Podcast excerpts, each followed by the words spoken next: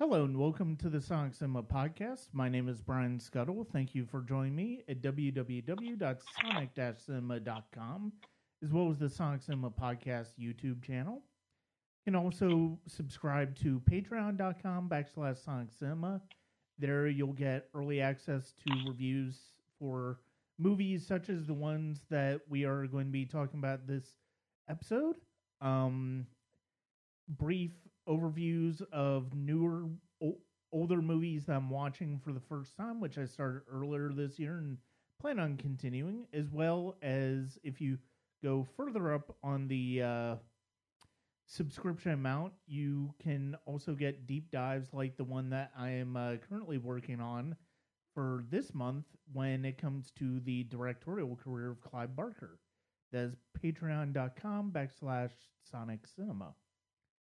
So last year I did a uh, class of 1999 series where I looked at um, some of the most noteworthy films and some of the not so noteworthy films of the 1999 movie year, which is the year that I hold near and dear to my heart.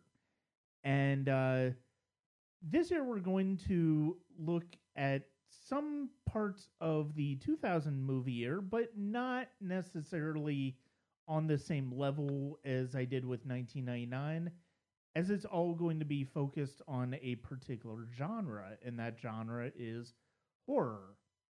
And we're going to we're going to center in on a few movies tonight, but we're also going to talk about the uh, genre in general.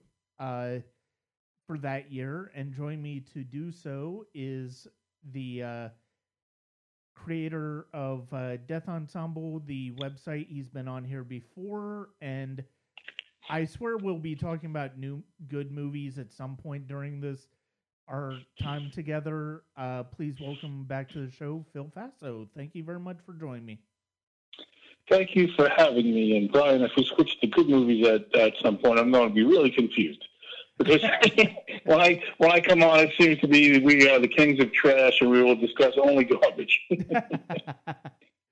well, I mean, you you certainly you certainly picked. There were certainly some choices that you brought up uh, when we when we talked about this last year. I mean, maybe it's just the fact that we were talking about the Rage Carrie Two and End of Days together that made you choose the movies that we're talking about there is one genuinely good movie that we will be talking about that was sort of a last minute addition to this.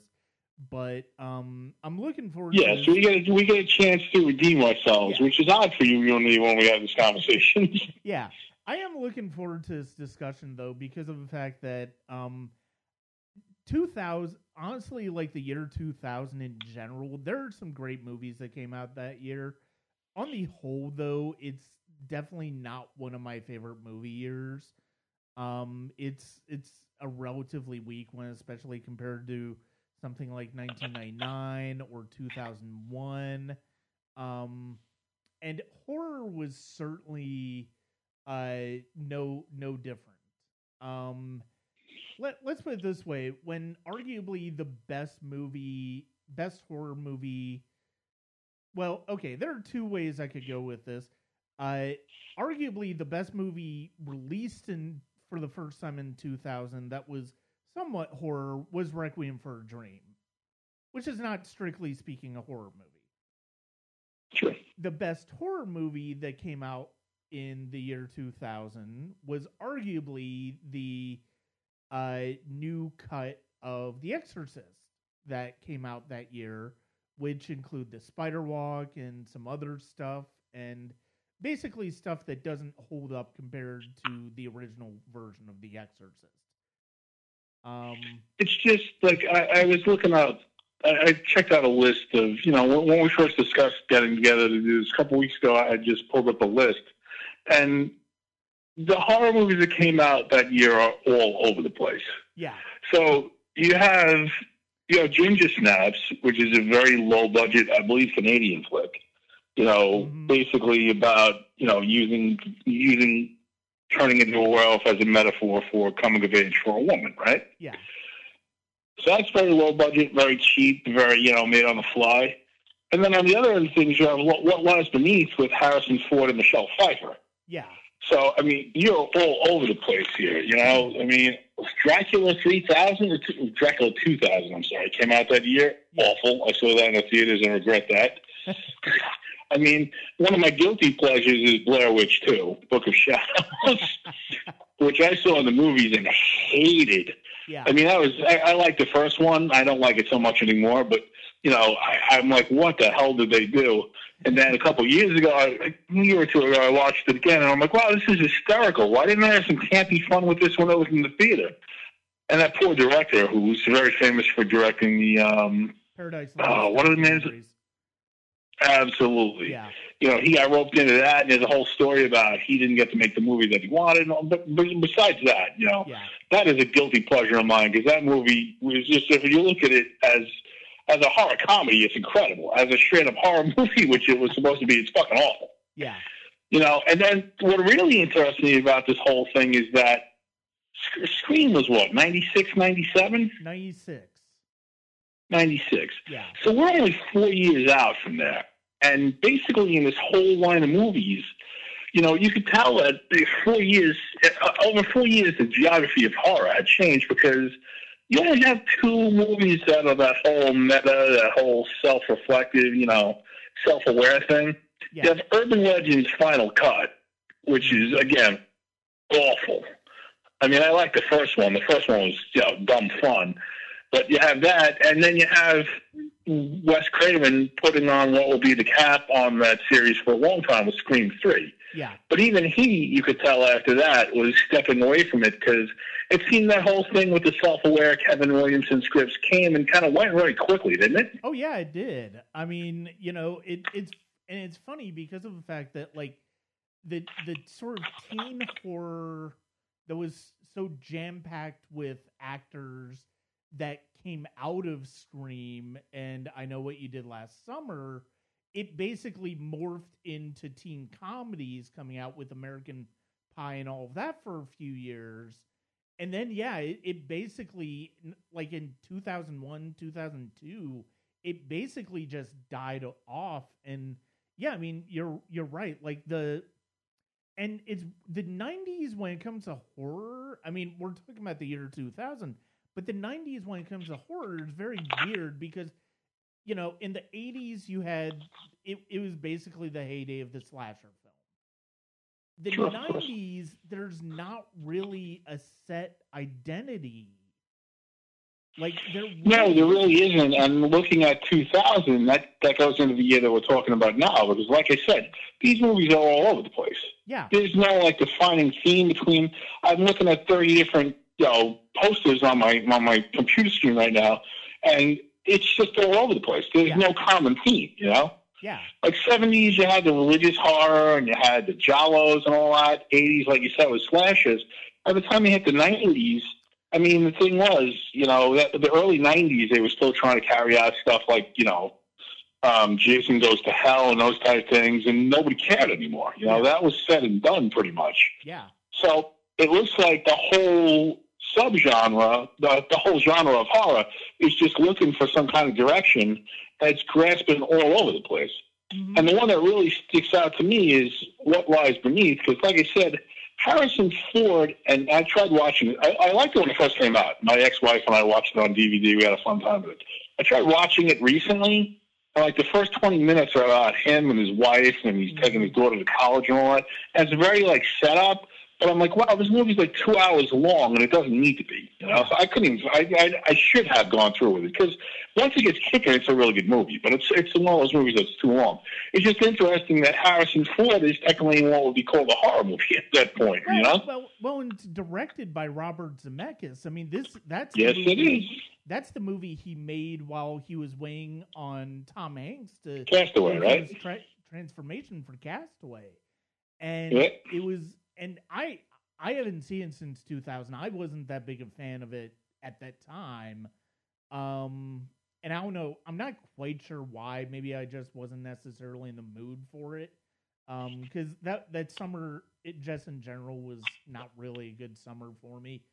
But um, no, there, you know, yeah, like, and the thing is, it's like you do sort of see, in a way, you after Sixth Sense, you sort of start to see a a a sort of leaning towards the more supernatural aspects of horror because the next because in 2001 you have the you have the others which was a fairly big hit.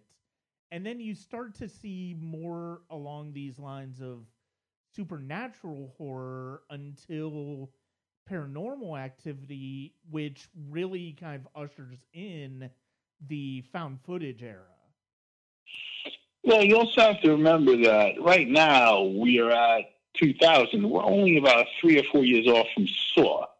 So if you went in the whole torture porn, which is, I don't want to get started on what garbage that is. I don't, I don't enjoy watching people tied down to chairs with their fingernails being ripped off for 90 Yeah. minutes. But that whole thing too, like the time, it was funny because that whole thing, like Saw came out in 2007, or 2004, I believe. And then there was a sequel in 2004. And then there was a sequel a year until Paranormal Activity came out. yeah And then that was the whole thing. So it just seems like the horror genre, like like you said, you had a whole decade in the 80s where it was basically slasher. Then you had other stuff in there, but that was the dominant type of movie, you know? Whereas here it seems like horror's, horror's been looking to grasp onto something for a while, and it stays a little bit with Scream and that type of movie, the self-aware stuff. It's torture porn for a while. It's found footage. And the funny thing is that none of these just really, it, it seems like one, and again, it, it's what I call the Friends philosophy. Like I remember when the show Friends came out, I hate that show. Believe me, I would not. You, you, you I'd rather experiment. I'd rather be victim to some of the horrors in some of these movies and watch a fucking episode of that. But the thing is, once Friends came out, all of a sudden you had a whole bunch of TV series the next couple of years come out where, oh, it's six friends or four friends or whatever, and they live in a, an urban city somewhere, and they all meet at a coffee shop, you know? yeah So, I mean, horror obviously has been very trendy since the very beginning, pretty much. hmm You know, and the thing is that it just it just astounds me that it's it's been so long where we haven't had like a full decade where anything caught on and just ran with it. You know, yeah where you could look at like you can look at. I mean, I don't care if it's you're looking at the two. If you're looking at the 2009 version of Friday the 13th, you could still look at that and see the footprint in the 80s. You know, yeah yeah no and i and that was you know I, Yeah. I like that I like that that edit, especially because I was growing up in the '80s, and that was you know my parents got their first VCR in '82 or '83, you know, Mhm. and it was like that whole thing of going to the video store. and Mom's going to rent this horror movies because it's Halloween or it's a Saturday night.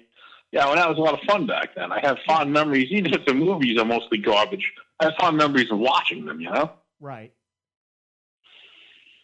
No, and- So, yeah. that- um it's well yeah, and it's it's it's just really like like you said, I mean the the year in horror and the genre in general was just kind of all over the place. And I think we're going to show that in the four main films that we're going to be talking about tonight. Um and to start, let's go ahead and let's go ahead and start with the the one that most definitively set up a franchise in uh, Final Destination. Um, Sure. And I, I think that's probably a good place to start. The one that's most definitively a horror movie. The other ones kind of switch genres up on you, which is fine, and we'll get into those aspects of it. And uh, so Final Destination starts with it basically starts with a uh, a teenager who's going on a class trip to Paris or France, and they his his classmates and he get on the um airplane and he has a vision of the plane crashing. And he has a freak out on the plane and he gets thrown off along with some of the uh other students in addition to a couple of the advisors. And the and they are off in the uh at the terminal and the plane crashes. So they've averted death well needless to say death is not too happy about that and the rest of the movie is basically um death taking revenge on the the people that he it was robbed of in the plane crash. That right there, Yes. it, it, it what what I basically just described as a slasher film. And I, I think that's one of the things that is kind of interesting about Final Destination and the sequels that um that inspired is the fact that it's it's a bit of a different take on this slasher film than we're accustomed to. And I, I think that and I'm not a huge fan of many of the sequels in general, and I mean we can talk about that for a little bit.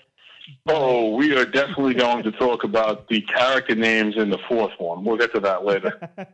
but um, this this one is a really well put together slasher. Uh, the plane crash dream is very good. Uh, the the idea that you have predestination here, um, survivor's guilt as part of the themes in this movie, as well as some pretty fairly imaginative kills.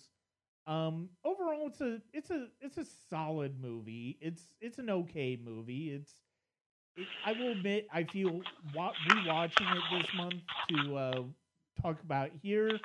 I don't like it quite as much as I did, and that's actually a common theme in some of the movies that we're talking about tonight as well. Is where I'm not as big a fan of it as I was back in uh, the day when I first saw it.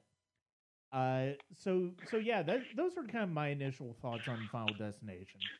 Well, I mean, here's here's my initial thoughts. Okay, first off, I, I think that what really hooks me in at the beginning is the whole. How many times? I don't know how many times you've flown. I got on a plane a couple weeks ago, and I don't have any problem with flying, right? Mhm. But I got a friend who I've traveled with before, and he needs to be drugged down and he can't get on the plane. I literally stood behind him on line to get on a Southwest flight one time, and he was like tremoring. He was like shaking, and it was tremors going through his system, Yeah. right? So I like how the whole beginning ties into that. Yeah. Like, obviously, fear of death is a common primal thing, right? Mhm. But fear of death on a plane amplifies things because, hey, you get in a car accident, but even if the car flips over, your odds are you're going to end up on the ground, right? If you're in the 30,000 feet in the air and your plane blows up or a wing falls off, you are basically dead. There's Yeah. no coming back Yeah. from that, pretty much. So I think that it does a really good job of of that, of keying into that primal fear of flying, right? Like we're not supposed to be in the air naturally. We don't have wings, you know. Mhm. So basically, it's a very once we're once we're up in the air, even if even if we don't mind flying like me, we're out of our element, you know. right. And there's a, a there's a real potential every time anyone gets on a plane that they might die. Now you could say that about walking across the street, but it's a little different when you're thirty thousand feet in the air, you know. yeah. So I thought that was good.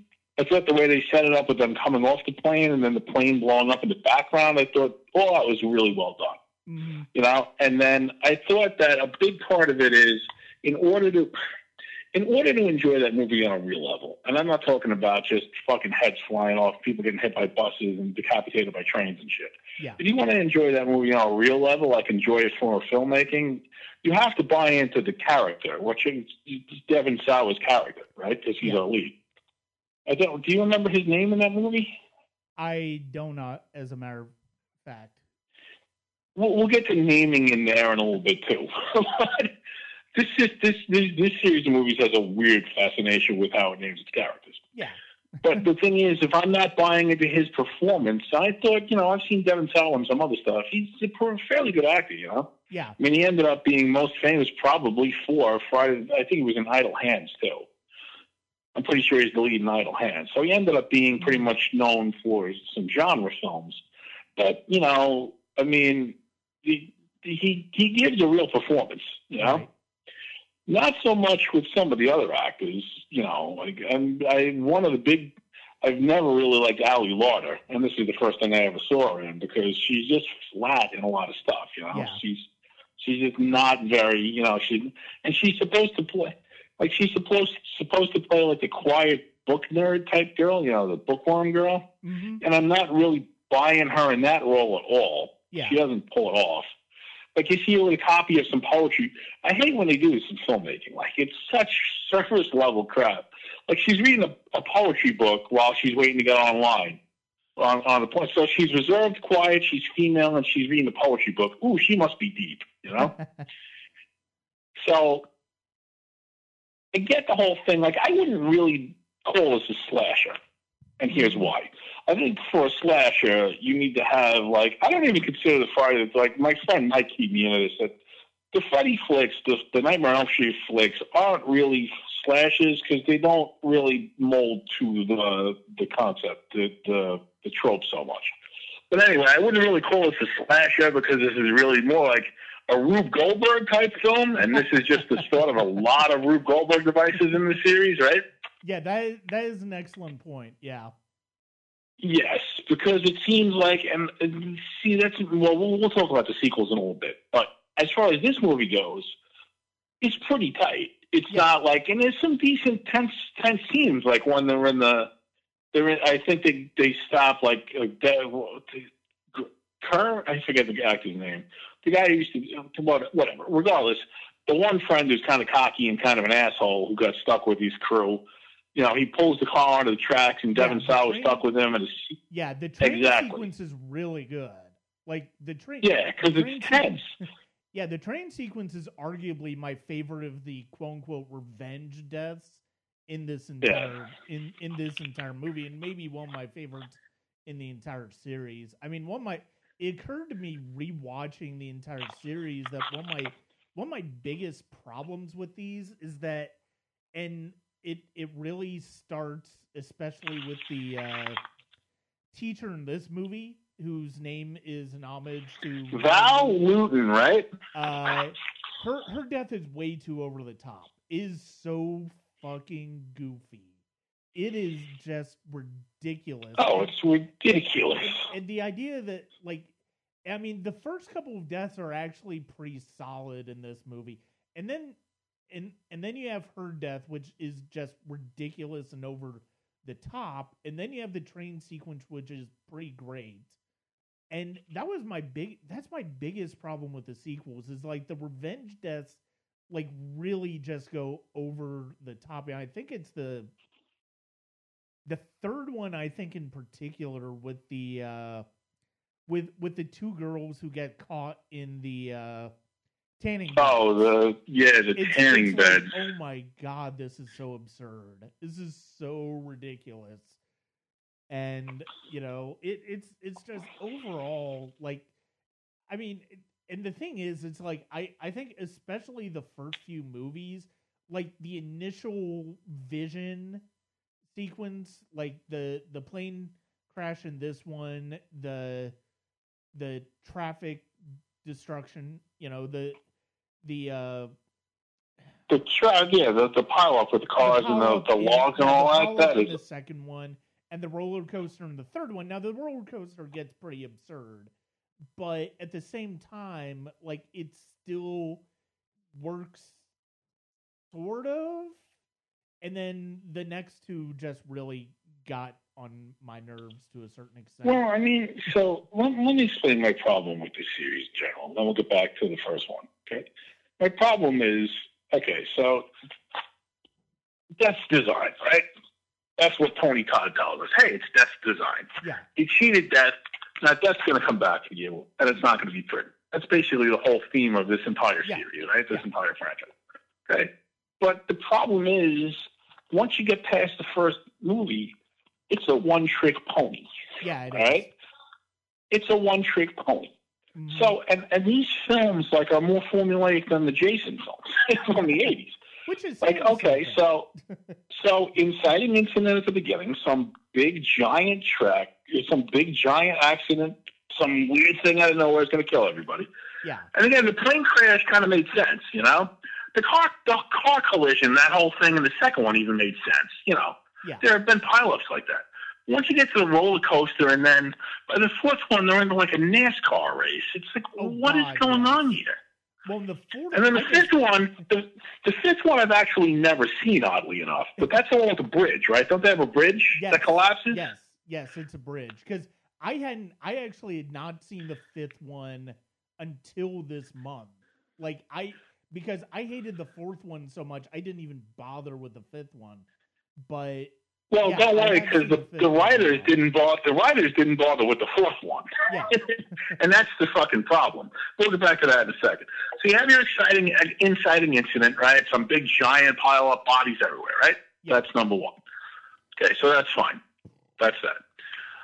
Then you find out, oh wait a second, this is just a vision, right?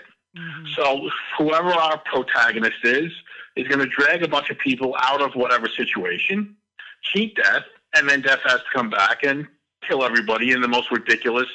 Hey, yeah. mousetrap on top of uh, you know on top of uh, flying toaster on top of uh, you know uh, Swiss Swiss knife on top of a switchblade shot. You know that type of stuff, right? Right. So the problem is though, by the time I'm to the third one, like I've already seen this twice. I know what's coming. Yeah. I even know when the fake outs are coming, like when someone's going to automatically step out of the way. Oh, the water's coming down from the pipe, which is starting an electric electrical fire, but she's stepping out of the way to go to the next room, which is going to have the clothesline swing through because the electric fire set the clothesline pole on fire. You know, yeah. it's just. Yeah. So even when the, even when I'm supposed to get faked out, I'm not getting faked out because I know it's coming because yeah. I'm smart and I know how to watch movies. You know.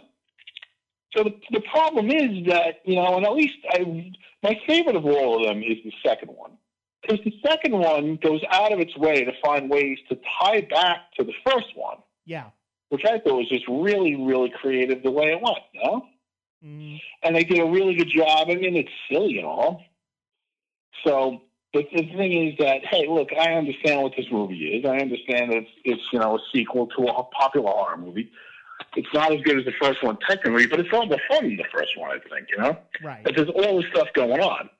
I mean, some of the kills in that, the barbed wire kill, the the the pole blowing through the the girl's head when the yeah. when the uh, the airbag blows off, and the, even the thing with the kid getting his teeth pulled. yeah. It's just so grotesque. It's silly, but it's a lot of fun, you know. Mm-hmm. So my my now back to the first one, okay? So the first one was better than the rest because hey, this is a new idea. Like, yeah. I, I, know it's just a variation on a theme, but no one's ever gone this particular version, variation of that version. You know, so that's cool. Mm-hmm. Let's take a look at something different. So I don't understand why all the characters are named after horror luminaries like Val Lewton. All right. Yeah. So I wrote a horror comedy with a buddy of mine got to be almost 10 years ago called Dead Tension. And it's a, it's about a, a zombie outbreak in a high school during detention. And it's a horror comedy, you know? Mm-hmm. So I, I use the tropes. I'm like, you know, we're just going to go with names of horror people who've been, you know, actors and directors or whatever who've been in zombie movies, right? But I played it in because the whole thing was like a joke, you know. So it's like, all right, this is just part of a joke that if you're inside and you love zombie movies, you know, you're going to appreciate the names of the characters here, you know? Yeah. So that made sense to me to do that. Here, it's like, what the hell does the director of Cat People have to do with this? Right. Like, absolutely nothing. It's like, hey, listen, we're we're horror writers. We figure we're smarter than our audience. So one name is character Val Lewton. So if you look it up on the internet, you'll find out who Val Lewton is. You know. Yeah, and the funny thing is, at this point, like the the target audience for this movie would not have understood who Val Lewton is because no, absolutely not. And and you have to remember that back at the time.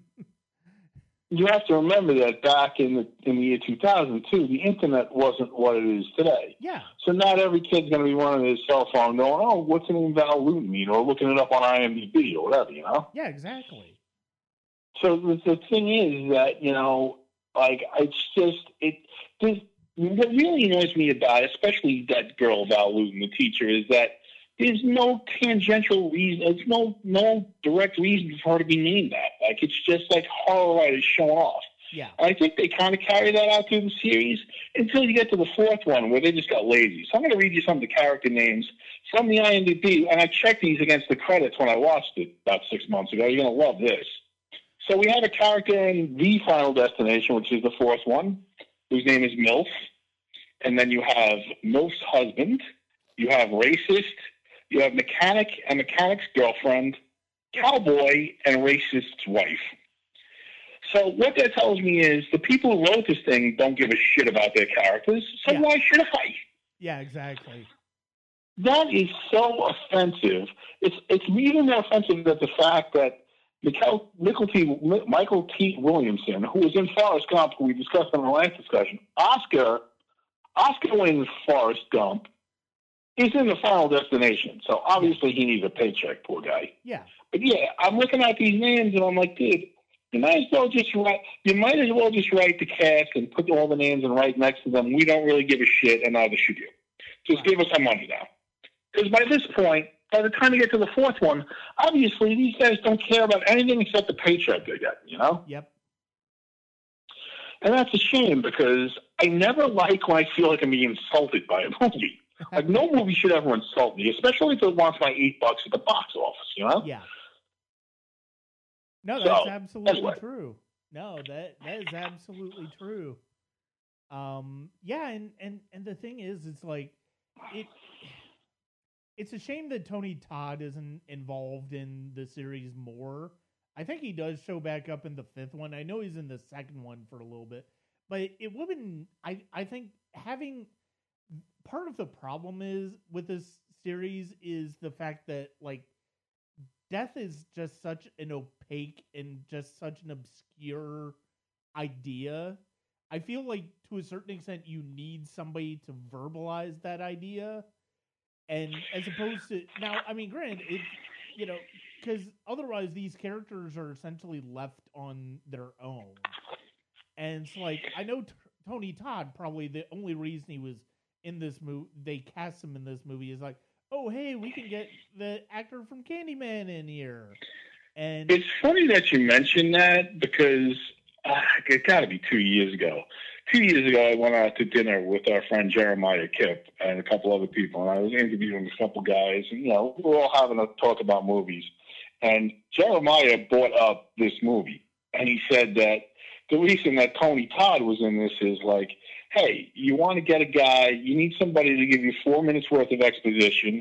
You want somebody who's going to nail it, be creepy, and hey, he's the candy man. yeah, So that's the whole reason for Tony Todd in this movie, Yeah. which is exactly what you were just saying now. So it makes perfect sense. yeah, it's The other thing that, yeah, I'm sorry. no, uh, but yeah, I mean, the thing is, it's like it's like like you said, this is all this is such Rube.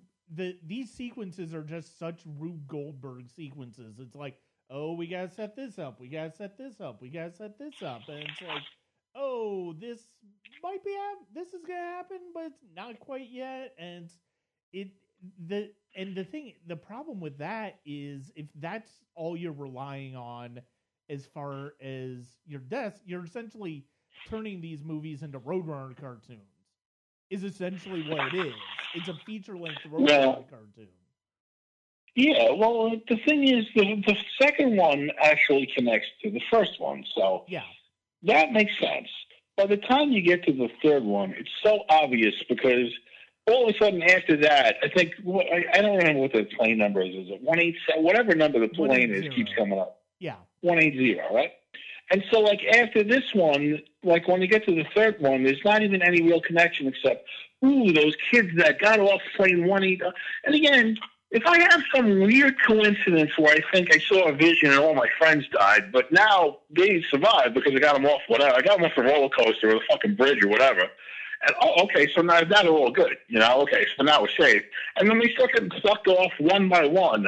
I don't think I'm going to go back in my head to two years ago when I read a news article about something that happened across the country to four more kids got off a plane, you know? yeah, But it's just that there's no real connection except, ooh, this is like those kids on Flight 180.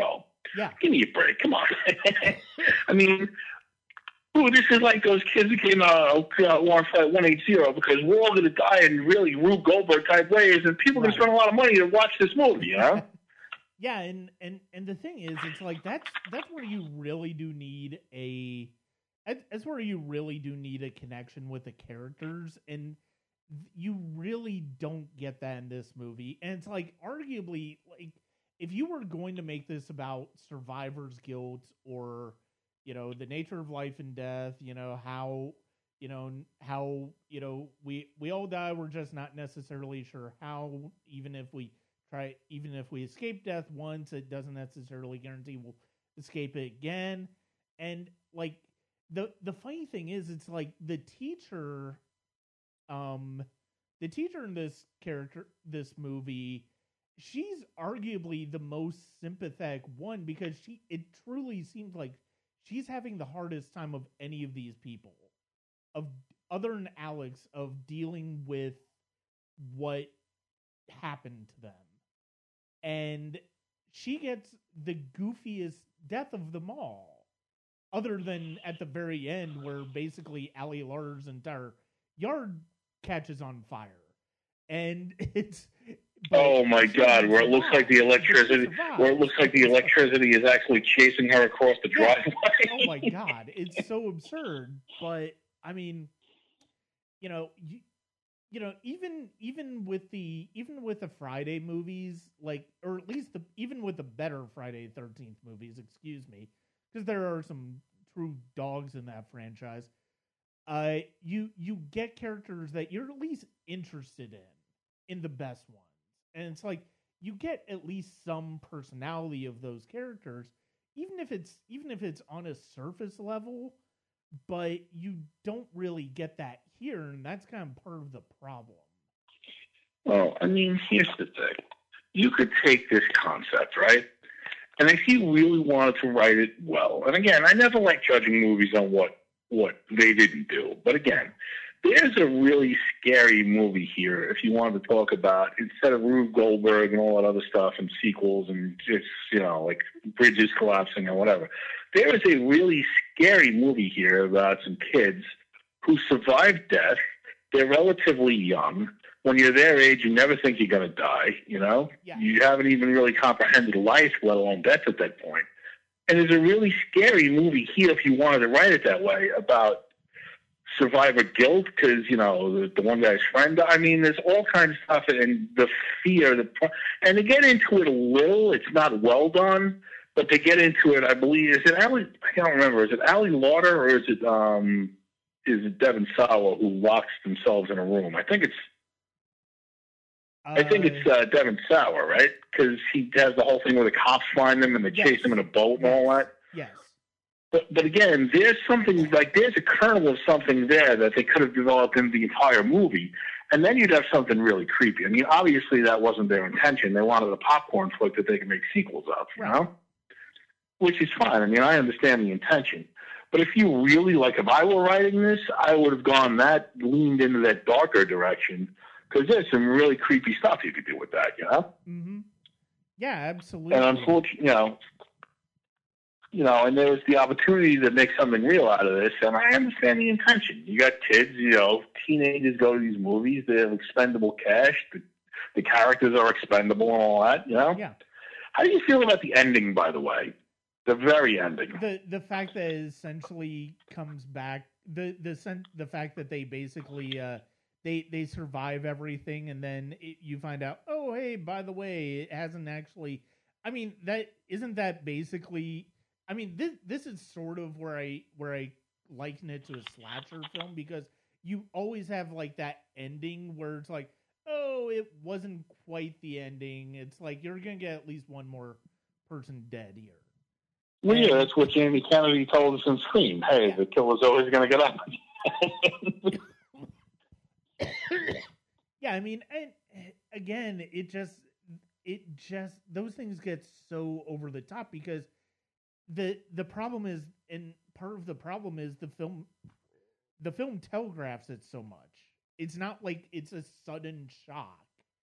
You know, I mean, the sudden shocks are what is truly it that's what really terrifies me now if I watch a horror movie. Like I don't know if you've seen Hereditary. Have you seen Hereditary?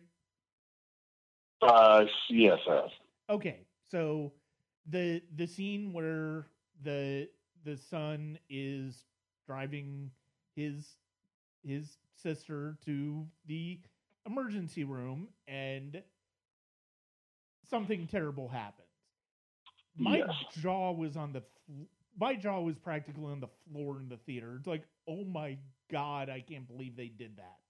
Like that is one of the Absolutely. few times I've genuinely been in shock at something a horror movie does. And the problem, I mean, th- one of the biggest problems with this is it telegraph is sent. I mean, granted, it's about building suspense. I get that, but at the same time, there's building suspense and then there's telegraphing your punches and this is complete this franchise completely just telegraphs your punches Well, I mean, here's the thing, okay? Horror is supposed to hit you on a visceral level, right? Literally visceral because your guts are being torn out, your body's being torn to shreds, you're being bitten and torn and ripped apart, that type of stuff, right? yeah But my thing is, now that I, I mean, when I was a kid and had, you know, not great taste, I mean, Jason Voorhees scared the hell out of me, right? hmm But that's all about the visceral reaction. yeah Like my thing is, as I got older and I got more studied and started to take English classes and read all kinds of stuff, you know, I became very educated and intelligent, well, well, well, well read. My thing is that horror, I appreciate the visceral level, but it also should hit me on an emotional and sometimes on a, uh, you know, on an intellectual level, yeah right? Yeah. Because a movie like, well, a franchise like this, I mean, this is not care to care. This this franchise doesn't care about anything but the visceral. You know, right it wants to say, hey, listen, you got off that plane, but I'm going to tear you to shreds anyway, yeah or I'm going to take your head off. Now, what I didn't like about the ending, the very ending, is that, and I don't want to give anything away for anyone else that's seen it, but doesn't give you. You have to wait till the next movie to find out what happened to a couple characters, which I just thought was a true. cheat. this is this is true You know, the whole "hey, the sign's going to fall down and the screen goes blank" is a total ripoff. yeah You know. yeah No, and again, I'm, right. I don't mind. I don't mind open-ended movies. Now, I'm not crazy about them. I I believe that everything in life should come to some kind of closure, but sometimes you don't get closure on things. right So I understand that when I see a movie with an open ending. But that is just like cheap because hey, now you got to come back to see if they're even alive or not. That's that's a Exactly. cheat. there there's And I hate leaving, that. well there's leaving there's leaving a movie open ended and then there's leaving a movie incomplete and i and Which is what I felt with that. Yeah. what kind of happens at the end of final destination where it's like oh hey and this is why so many sequel setups are just so blatantly gratuitous and absurd because they assume that oh hey you want a sequel to this right yeah Yep. Absolutely. um but yeah i mean i you know it's like let's let's let's move on from i mean we we could talk a lot about um we we could talk maybe a little bit more about final destination but i want i do No, no, I'm fine. I, I think we've I think we've covered the material more than well enough. so i think the way i want to structure this particular episode is i want to basically move through the the genre in terms we start off with the most quote unquote purely horror genre film and we're going to move now to another one that's very much in the horror vein but you're getting more into science fiction but it still has that horror shape and that is paul verhoeven's hollow man. Um So before we go any further, okay, yeah.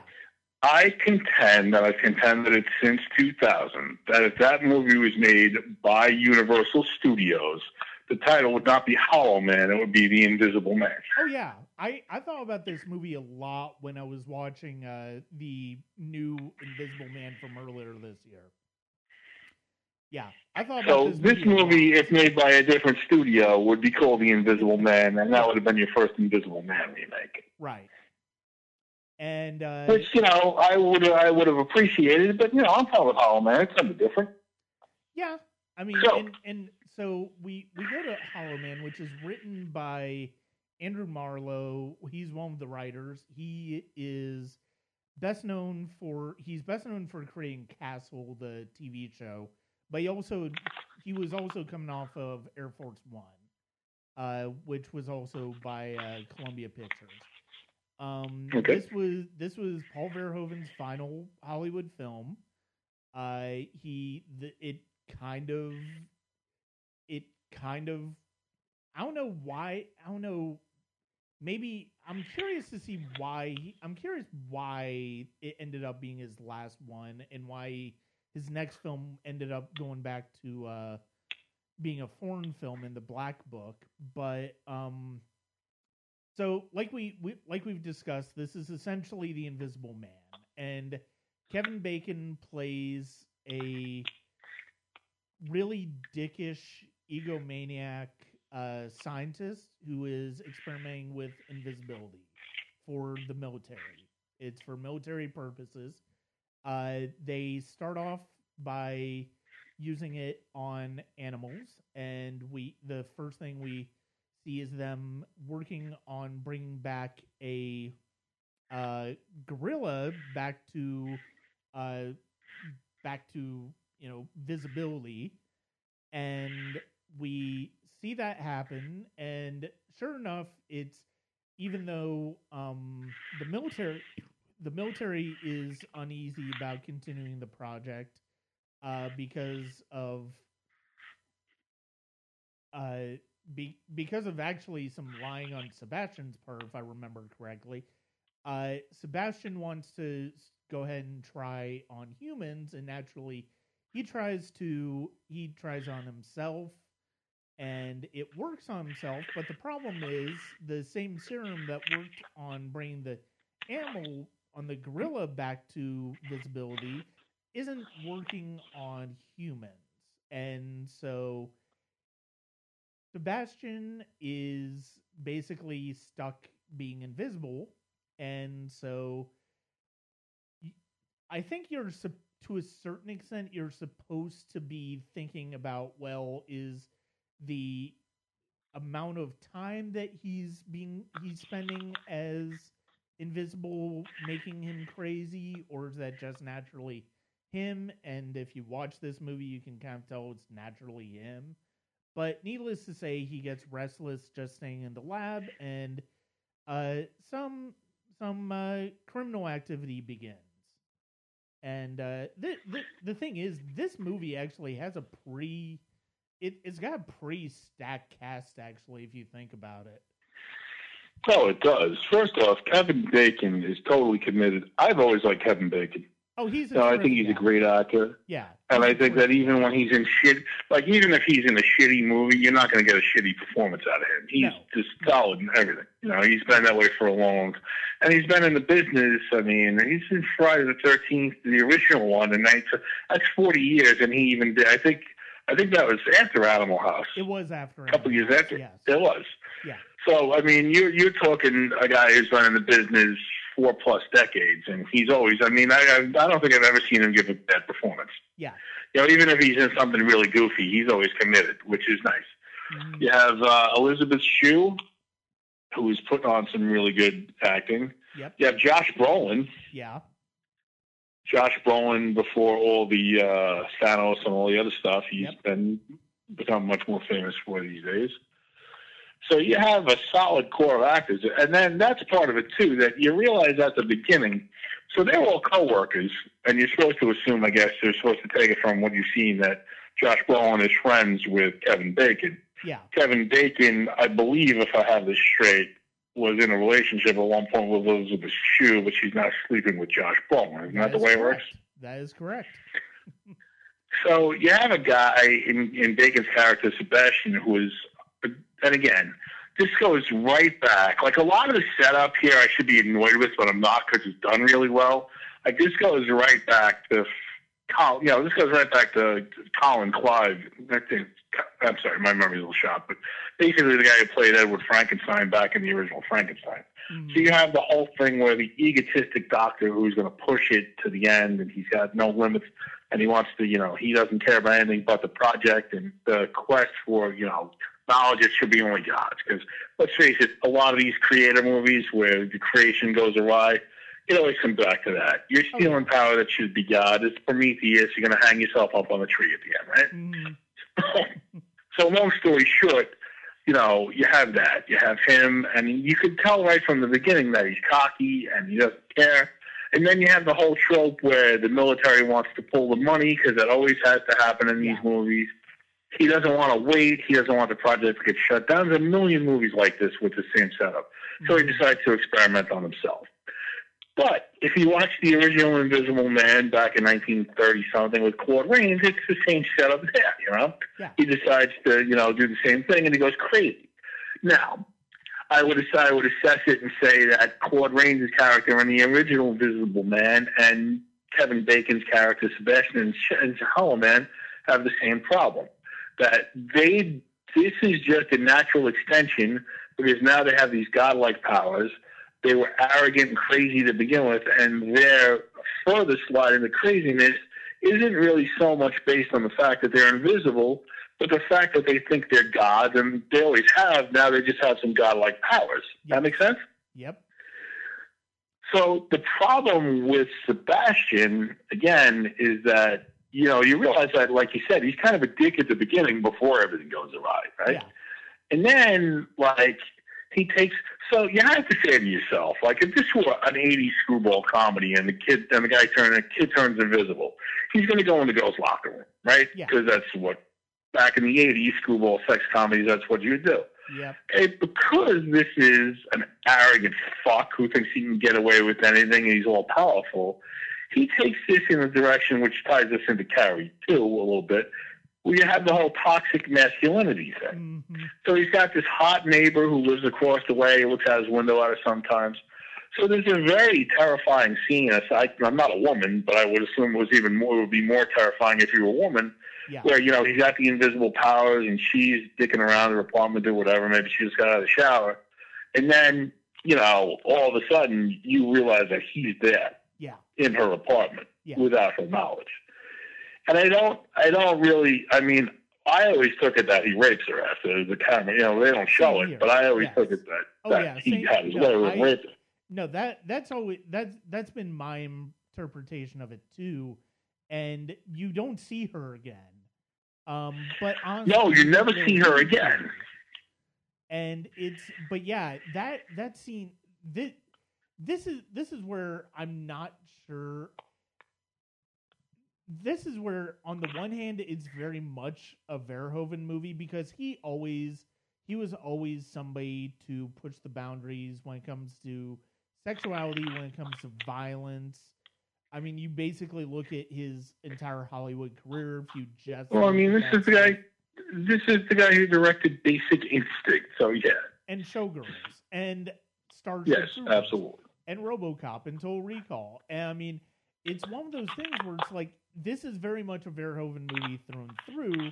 The question is, is that a good thing for the movie? And I'm not sure that it is because Well, I think that if I think that no, I'm sorry. I think that if you want to take the movie on its terms, Yeah. I think that you know I'm not a huge fan of Verhoeven's. I'm not, but this particular movie is very well made. yeah, It's very well acted, and there are some first off. I remember when I first because this was one of I bought my first DVD player in 2000, and this was like within the first I think within the first couple of weeks I bought a whole bunch of DVDs because I was a new Yeah. toy for me, and this was one of them. And there's a feature on there about how they do the invisible effects with the gorilla, mhm. which is absolutely fascinating because there are some great special effects in this movie. there are the, the the visual effects in this movie are one of the best things about this movie. Absolutely. Yeah, So I, th- I think that if you want to take it on its terms, I think it's a very well made movie, and I think Verhoeven was perfect for that because he's willing to push those boundaries. Because let's face it, I mean, when you get into the stuff where it looks like he's going to rape and violently murder people, this is not a safe movie anymore. You know. And this is one of those movies where, again, I talked about primal fears before. I mean, it's the unseen assailant, yeah, which is creepy. Mhm. Okay? No one wants to go down that dark alley in the middle of the night where you think you might get raped, mugged, slashed, killed, whatever, you know? yeah, Because you can't see what's down that alley, you know? And you always hear about the light at the end of the tunnel when people try to put a positive spin on it. But if you're going into that tunnel and it's pitch black, you got plenty to fear, you know. And I think that that Verhoeven really does that well, mm-hmm. where he says, "All right, well, what can I do with this guy that's going to terrify people? How can I do it where they're going to be afraid to be in a room?" I mean, I'm in my room right now. I, I don't see anything around that's going to assault me, you know. But if Kevin Bacon's here and invisible, how the hell am I going to know, you know? And I think that vulnerability is lends to the creepiness and what's what's really scary about that film.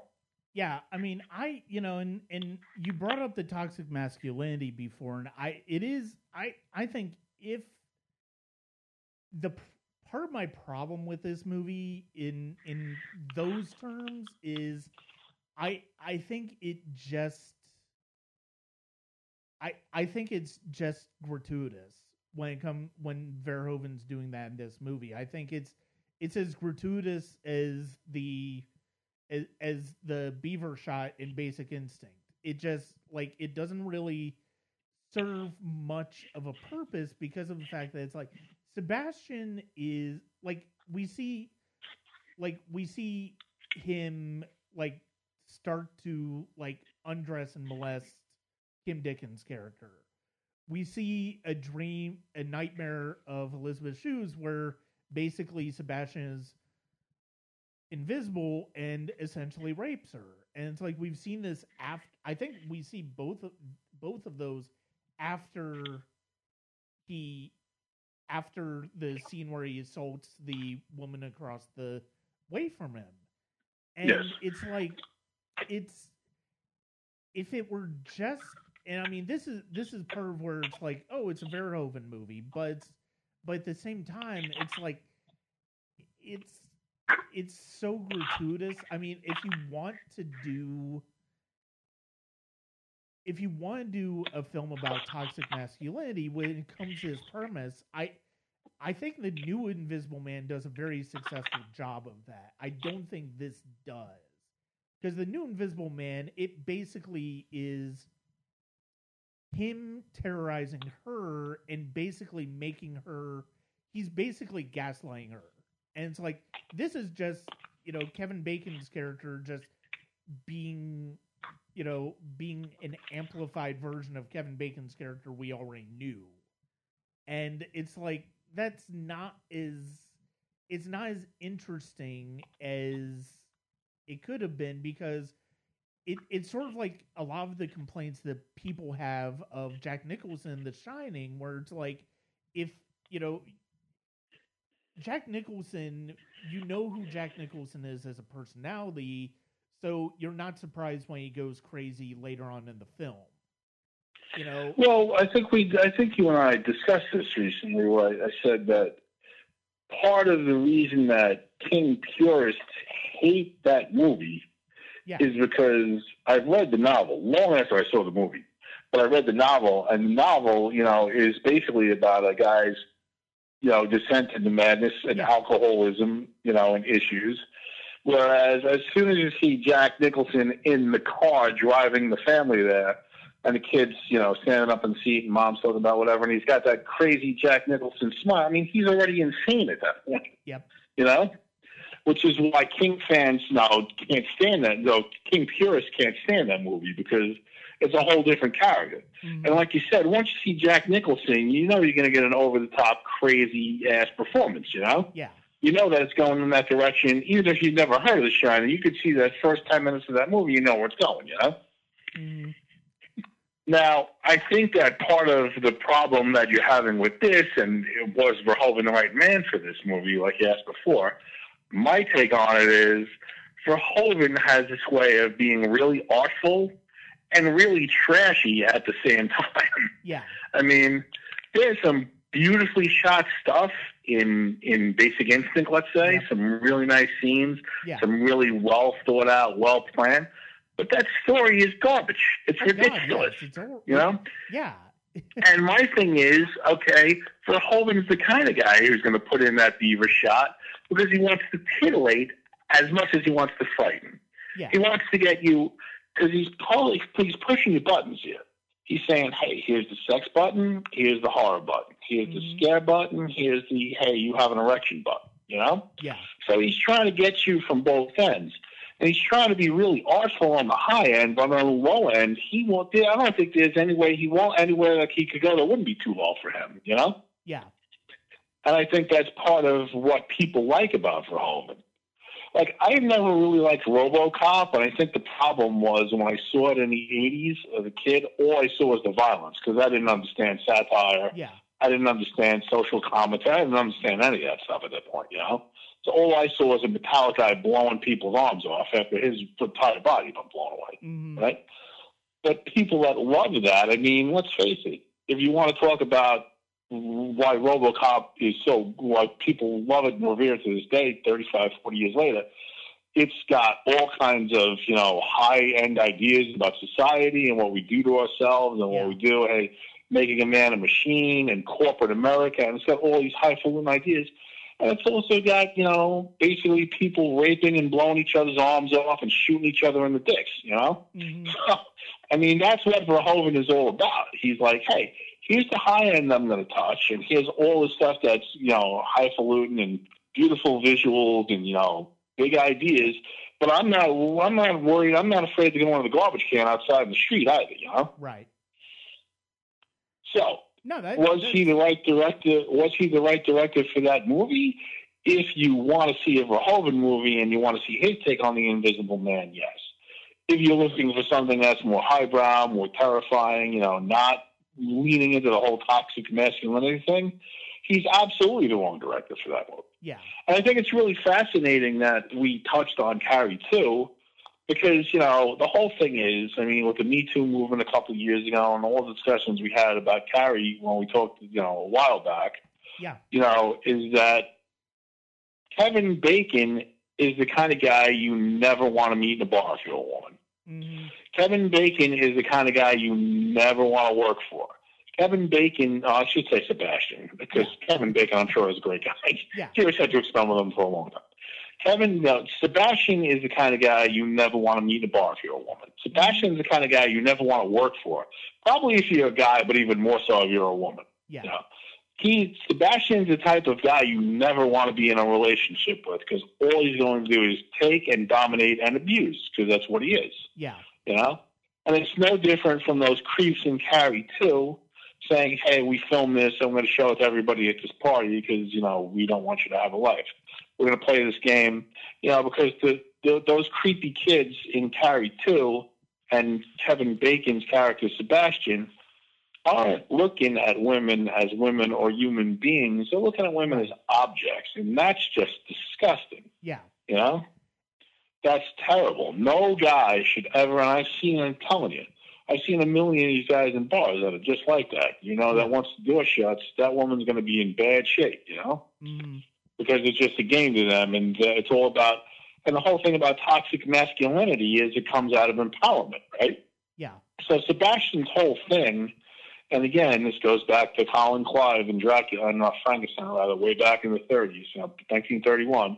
It's all about, hey, listen, I'm the smartest guy in the room. I figured out how to be a god. You know, I figured out how to how to. Now I am the one you should worship. I should be able to dominate you. And the whole thing is, when that goes unchecked, whether because you're taking body parts and you make a seven foot monster, or you find in a formula to make you invisible and therefore very hard to catch, you know, basically that's giving those guys what they think is godlike power. And that's the problem. So it's toxic masculinity, but that's just a portion of it because it's also mixed in with the God complex, you know? Mhm. I mean, when you're creating formulas that you think are going to help the military or make people invisible or make dinosaurs or whatever, you become a god in your mind at that point. Yeah. You know? Yeah. And that is a huge part of that problem. Now, if you're viewing it in that lens, that's a horrible movie to watch, not just because it's a horror flick, you know? Mhm. But I think that Verhoeven handles handles all that pretty well, and I feel that Kevin Bacon, you know, if you have a, a lesser actor in that point, it just becomes either camp or it becomes boring. You know, Yeah. I think that having Kevin Bacon in that role elevated that flick to a um, to a place it might not have been had you had a lesser actor in there. No, that that is a fair point. That is, and that is a very good point. All of, all of what you just said makes makes a lot of sense. I I think in thinking about what you were saying, I I think part of the reason the film doesn't quite work for me as much as it did when I first saw it in 2000 is the fact that it's like if you're going to if you're going to it, look at this as in terms of toxic masculinity, I think you need you need a strong anchor on the other side that will sort of counterbalance that. And the other characters in this movie, I don't think you get that. I I and now I mean, granted, the actors do eh, Elizabeth Shue, Josh Brolin, Kim Dickens, especially, they do as well as good of a job as I think you can. But Sure. none of them are really as you you don't necessarily have that strong antagonist character that really will you you can sort of buy into being able to rein in Sebastian.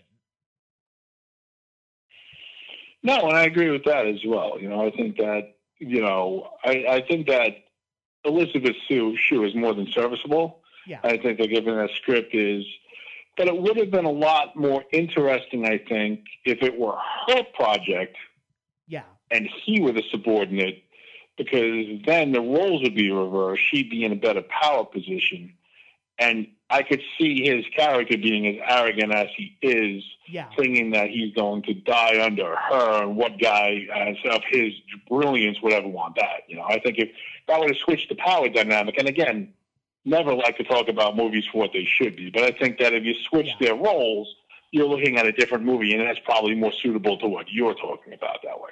Yeah, and but so taking the movie as is, I I think Bacon is terrific in this movie.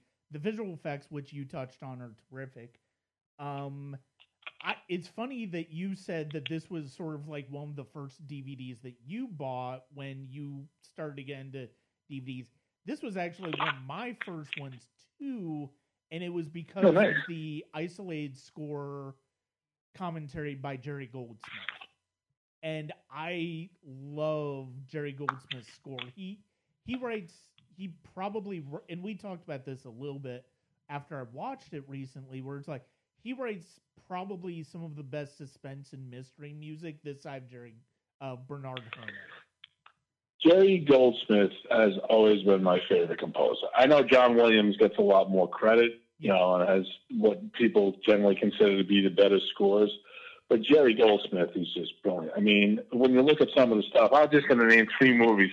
So the the Planet of the Apes, the original one back in '68. You look at that score, and it's like, wow, this is just this is avant garde. This is crazy. Like, what am I looking at? What am I listening to? Yeah, Then you get to my favorite horror movie of all time, The Omen, with the Ave Satana and uh, the Gregorian chants, and I'm like, wow, this is just an. Inc- That's one of those movies where if that had a different score, it would not be nearly as effective as it is. yeah, And then you go to 1984, and you're looking at Gremlins, and Gremlins is like a big party with the music, you know. yes. I mean, he's done everything from those flicks. He did the Rambo score, the original one for First Blood, and Yeah. he did this. The guy's just, he's just, and again, he died way too young, and he did. just, he's just Yeah. an amazing composer. no, And the- you being a music guy, I could totally see why you'd appreciate the isolated score on this because it's a great and- score. Yeah, and the fact is, it's like he he was Goldsmith. I I do I do love Williams probably more, but I think to a certain extent Goldsmith had better range. And I You think, there? and I and I think in the three scores that you just explained, you just just you just brought up, explain why. You do, you have the adventure that's very avant-garde in Planet of the Apes. You have the horror that is very dramatic, very epic in a way of The Omen, and then you have the just madcap lunacy of Gremlins. And I mean, he's somebody who is very much comfortable in any genre, and that was one of the things that was. I mean, I think his last score was uh, Looney Tunes Back in Action. For Yeah, I think it was. and um, yeah, it, it's it's one of those things where it's like, I you know I understand why Williams ended up, you know, I understand why Williams ended up getting more of the acclaim because he wrote the bigger themes, he wrote the more iconic themes. But the fact is, it's like I understand a lot of film. I think a lot of film music fans appreciate Goldsmith more, and it's because of I I do think it's probably because of that versatility that you hear in his his music and his choice in films and the film I love went with. I love John Williams scores. Like the scores of my childhood: Star Wars, Superman, Jaws, all those flicks. You know, Yeah. I love and revere every one of those scores. But all those scores are big and epic and you know huge. You know, tremendous pieces. You know, like huge that you couldn't imagine those films without them. Yep. But what I really have always loved about Goldsmith, Goldsmith can cater to any type of film. So, like, if you look at, like you said, the way you just described those three films, you couldn't come up with three films more different than the original Planet of the Apes, The Omen, and The Gremlins, right? Mhm. But all three of those films, even though they're vastly different, he fit the music to each one of them perfectly Yes. you know. so there's that versatility, like you said, and he's just he's always been my favorite my favorite composer as far as movies go because you know it's just that you, I I don't think I've ever heard a score from him that wasn't great. You know that I didn't have fun with. Yeah, and and the second and the second the opening credits of Hollow Man came up, I'm like, God, he knew how to write. He, he knew to, how to write mystery score. Like the second though that music really starts to kick in during the opening credits, it's like, oh, I, I, I remember why I love Goldsmith's suspense scores so much. It's because of the fact that he. It's so simple. It's so. It it's so simple and to a certain extent yeah you you hear echoes of his score for basic instinct in hollow man but at the same time it's also a different per- as the movie goes on it's a completely different personality as basic instinct is too and it's the same Sure. filmmaker and composer and so and that is and i'll admit you don't necessarily you will occasionally get that with um Spielberg and Williams, but not on the same levels you did with uh, Goldsmith. Sure. And uh, but yeah, the the visual effects in this movie are terrific. I I like the visual effects still work for me for the most part in this movie. The invisibility, the way they did the invisibility, and the way they the the way they um shot the scenes where you know they're following invisible uh beings in this movie are just really terrific. And uh yeah this this this movie i this movie definitely has its strong suits. There are definitely things that are very strong about this movie. Um overall though it's like th- yeah this movie th- this is it's not the it's not the biggest drop in you know the way I feel about it of the movies that we're talking about tonight. We're about to get to that one, but at the same time, it's it's one where it's like, yeah, this one I'm not sure how I feel about now. Um, but I'm glad. Well, but isn't that it, part? Isn't, isn't that a great part of movies, though? Like, I'll give you an example. I I think the first time I saw the original Invasion of the Body Snatchers, which is in my six favorite horror films, right, with Kevin McCarthy and there's a committed performance, and everything is like great about that movie. I've seen that movie probably more than a hundred times in my life. Every time I watch that movie, I get something different out of that. Yeah, Sometimes I'm watching for the paranoia, right? And I pick up on that. Sometimes I'm watching and there's a really beautiful romance that has some horrible things to it in that. Sometimes I'm watching it and I'm picking up on, you know, how townspeople deal with each other. So every time I watch that thing, I'm I'm seeing something different. So I think it's great that you feel differently about these movies because, you know, the first time you saw Hollow Man was 20 years ago. yeah, And I think that if it's if it's bringing something different to the table, that's because you have 20 years worth of experience in life and movie watching. Mhm. And I think that if you were seeing it exactly the same way, it's probably not the type of movie that's going to stand out. You know? Yeah, I mean, it's either that or it's it's you know, I mean, I you know, I look at you know, to to use an example, I mean, you know, the original Star Wars is one of my favorite movies of all time, and it's a movie where I you know, it that movie is a very very much kind of a comfort movie to me. It's it Sure. doesn't really change. It doesn't my feelings about it now anytime I watch it don't necessarily change. I mean, they're really kind of settled in at this point in my life. But at the same time, it's it's it's the same movie. It's the same movie as it has been for a number of years, and that's fine. That's fine by me. But yeah, you're you're right, especially especially on movies like Hollow Man, where it's like, or you know, some of some of these movies just in general, it's like, yeah, you can you I can tell that the reason I feel differently about these movies now than I did then is because of the um, increased experience I have with movies, with life in general, and it's one of those things where it's like that's that aids me in watching some of these films now compared to when I watched them then.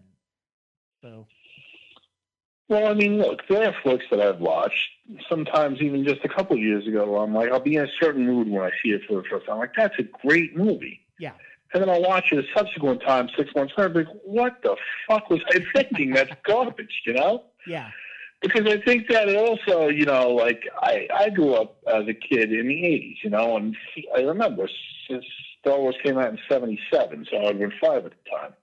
And I remember my mom distinctly bringing me and my brother, was only three at the time. I remember my mom taking us to Port Jefferson on Long Island in New York. I remember the theater. I remember the popcorn, you know. And every time I watch the original Star Wars, you know, all those feelings and all those emotions I have come back to me, you know. So I understand that as well. Like there's a certain comfort, like you said yeah, you know. And growing up, when I grew up, like all those movies like that, and Indiana Jones, you know, Raiders of the Lost Ark, and, and the Star Wars movies, and those type of things. You know, it's not just hey, this is a movie. Hey, this was an experience I had Yeah. when I was a kid. You know, so I totally understand that. Now, correct me if I'm wrong. There's a there's a Hollow Man too, isn't there? yes, there is. I have never seen it, have no desire to see it, and probably will never see it. Yeah, same here. yeah, it and it's funny. There's there's actually, if I remember correctly, I think there's a sequel to our next film. Uh, which Oh, God, again, really? I never. I think if let me let me jump on IMDb right quickly. Oh my! I don't even know how you would make that work. Let's see. Okay, so it's yeah, there there is in fact a it was made in 2009. Uh it seems to have it seems to have sort of a similar premise to uh Tarsem's The Cell, but it it's it it sort of seem it seems like it sort of twists it into more of a horror uh bent where it's like the serial killer actually is bringing his his victims back to life i guess i i i'm not even gonna bother to finish reading it i'm Okay, so I'm, like with you I'm see, hollow man 2 i'm never gonna watch this movie um yeah, um, I'm I'm right there with you on that one. I'm never watching the Cell too. I promise you. so You have my word on that. So that brings us to Tarsem's The Cell, which uh, starts off. Um, Yeah. Uh, before you start, I'm going to let you explain this one because I'm not even sure I can explain this one. So have at it, brother. It's all you. so the the quick description I wrote down in my notes here was the movie is essentially Inception, a decade before Inception. Okay. Um, that that is the quick is that's as quick of a description as I can give. So basically, the movie is the movie is really kind of two movies because the first the one movie you have a child therapist played by Jennifer Lopez who uses an experimental technology that allows her to go into the mind of another human being and converse with the subconscious uh, conscious of that person. In this case, at the start, it's a boy who's been in a coma for several months. On the other end of this, you have Carl Stargher, who is a serial killer played by the fantastic Vincent D'Onofrio, who really cannot give a bad performance if he tried. Um, and Well, I'm also convinced he's certifiably insane, but yeah, that plays into the character. So he he's a serial killer who who tortures his victims in cells that fill with water, and he he also hangs himself above the corpses from clamps as sort of a penance. Uh, we'll come to find out that he came from an abusive home. Um, he also suffered from a schizophrenic disorder that is triggered and after he's captured his most recent victim and uh, he is he is discovered by the police led by Vince Vaughn's character and he is in a coma so they in an attempt to try to find his latest victim they take uh, Carl to Catherine and ask her to essentially enter his mind um, it's essentially Inception as a serial killer thriller. Okay, so I'm going to relate this back to Final Destination real quick because there is a connection here, whether you would want to think that or not or believe that or not. So there is a subplot in Final Destination that goes absolutely nowhere. Could have saved us about 12 minutes of film time if they cut it out, and you would not have made it would have made the movie better. There is a subplot where the police seem to think that Devon Sawa's character somehow blew up the plane. Yes. And that they are chasing him. There's a scene where he runs out of the house and he runs in this little lifeboat or you know paddle boat or whatever, and the the police have the guns out. They're chasing him, and he gets in the water. And you'd think that they were the wicked witches of the West, and they're going to melt if they step in the wake because he's about twelve feet out there, the guns out, and they're like, "Oh well, he got away." Yeah. So that whole thing could have been totally removed. Right. I, do you agree with me on that? Because I don't think that serves any real I, purpose. I completely forgot about it until you brought it up. So yes, it could Exactly, because it's that it's that important to the plot that you forgot about it. So here's here's one of my many, many, many, many problems with this film. Okay, basically, the whole police procedural thing gets kind of grafted onto this weird science fiction horror flick. Yes. So, like you said, you're really dealing with two different movies at one time, and they don't really blend together so well.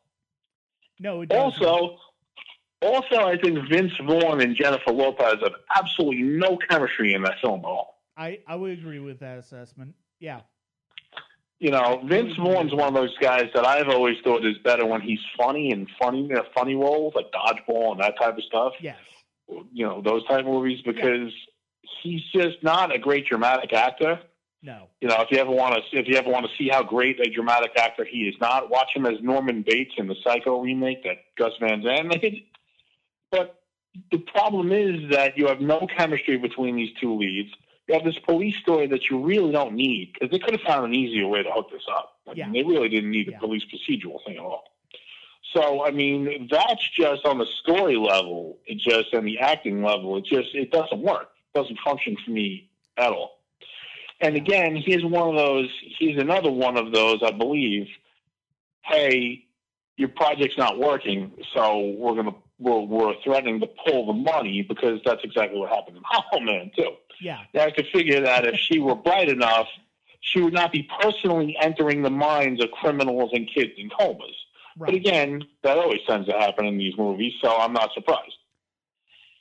No, and and that's actually a good point. This actually does share a couple of different things in common with uh, the movies that we've discussed. So hey, we we found a uh, commonality between these three movies, and uh, other than the fact that they all came out in the same year. Um, no, you're Leave you're it to us to go above and beyond and make those connections No, for your you, audience. You, you are you are you are absolutely correct when it comes to police procedural parts. It's so generic in this movie. It's like it like Tarsem Singh and composer Howard Shore tried to make that exciting. It feels like to a certain extent because this is New Line and Seven was New Line. It feels like oh, we're going to basically do like a different version of Seven in a way. We're we're gonna try and make you know we made David Fincher made the serial killer movie exciting and and interesting in Seven. We can do the same in the cell. No, it's it's not and but Tarsem is it's funny the way he uses like slow motion and stuff like that in this movie is so tiring. It it's so transparently a, a an attempt to make all of that stuff visually interesting, and there's no way to make it visually interesting. And well, here's here's my thing with Tarsem. Okay, I don't know how familiar you are you are with Lucio Fulci. Have you ever watched Fulci's films? I've not. I, I know the name, but I have Okay. not seen any of his films. So let me let me explain Lucio Fulci to you real quick. There are two schools of zombie fans who love zombie films in the 70s and 80s. There's the George Romero who Right. tend, fans who tend to love the American versions, and then there's the Lucio Fulci fans who tend to love the Italian stuff, right? Yeah. So my big thing about Lucio Fulci is he has some really stunning, beautiful images and the biggest garbage trash stories that I've ever seen in my fucking life. And here's why. Because that's a director who is strictly concerned with the visuals. It doesn't matter if the visuals don't make any sense. Yeah. People who love Fulci will tell you that his films are a tone poem. No, I don't buy that at all, but they'll tell you that, okay? Because it's all about the visuals. It's not about, you know, it's it's again, and there's a lot of visual stuff and eye poking in there. But there's a director who's more concerned with what he's showing you and throwing the story right out the window. Right. Tarsem, I would say, is the same exact thing. Tarsem obviously cares about visuals well over story because it gets so convoluted and so confusing. And there's two versions of Stargher, and there's the demon version, the kid version, but then there's the other kid who's in his dream, but she's in his.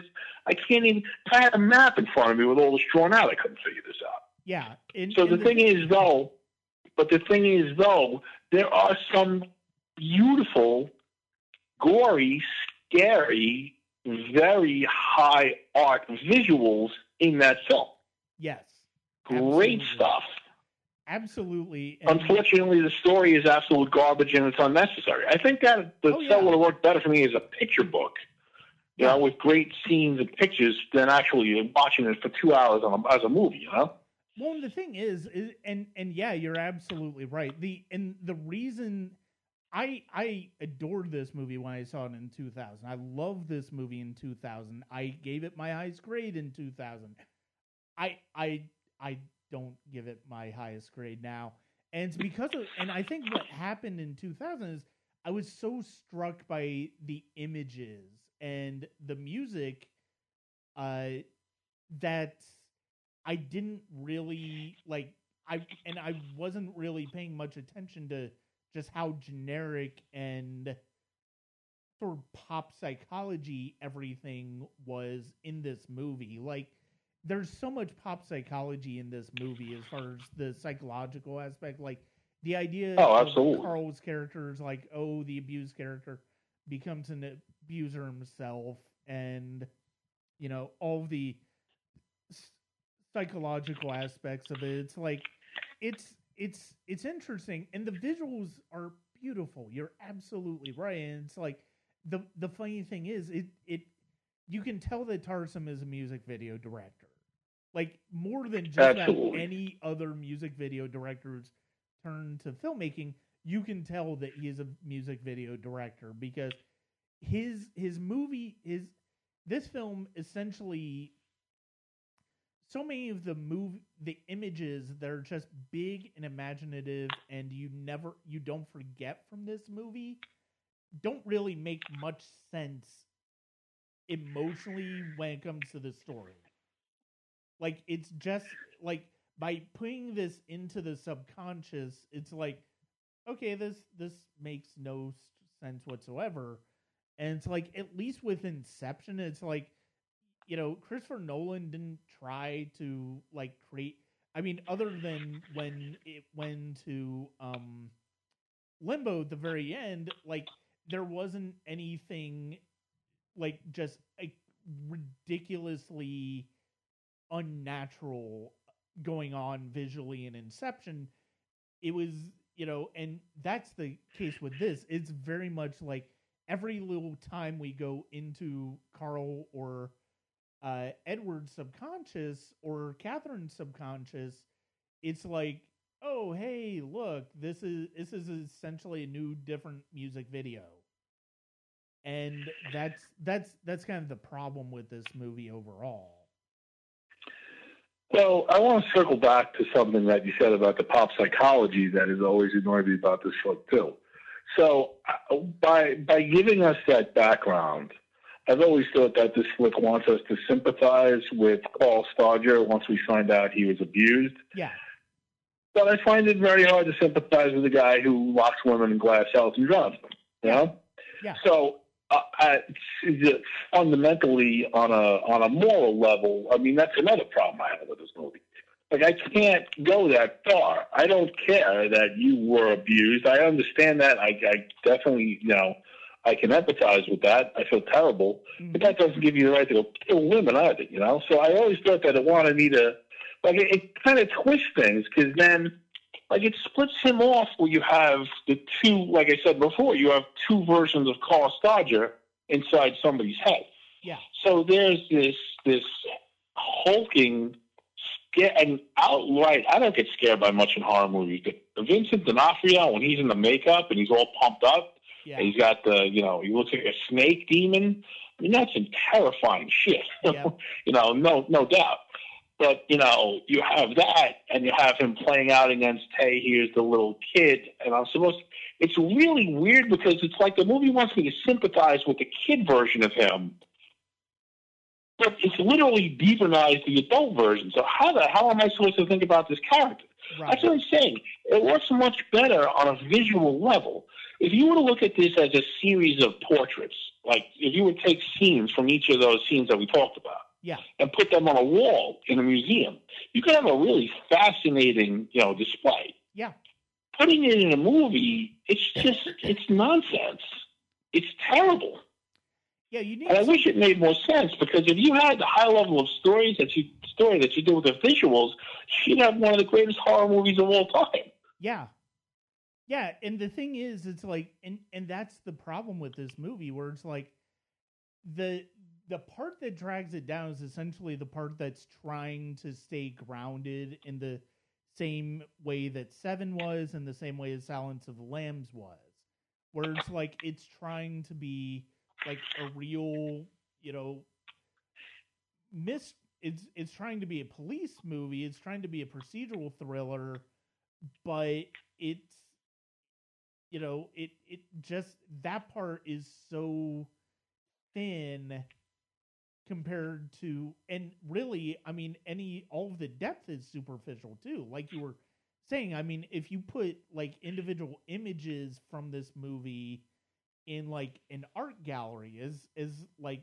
an art just you know sort of an art exposition ex, exhibition. Like you'd have a really interesting art exhibition but the problem is you can't transition that into a 2 hour movie where half of the movie is this very generic cop thriller.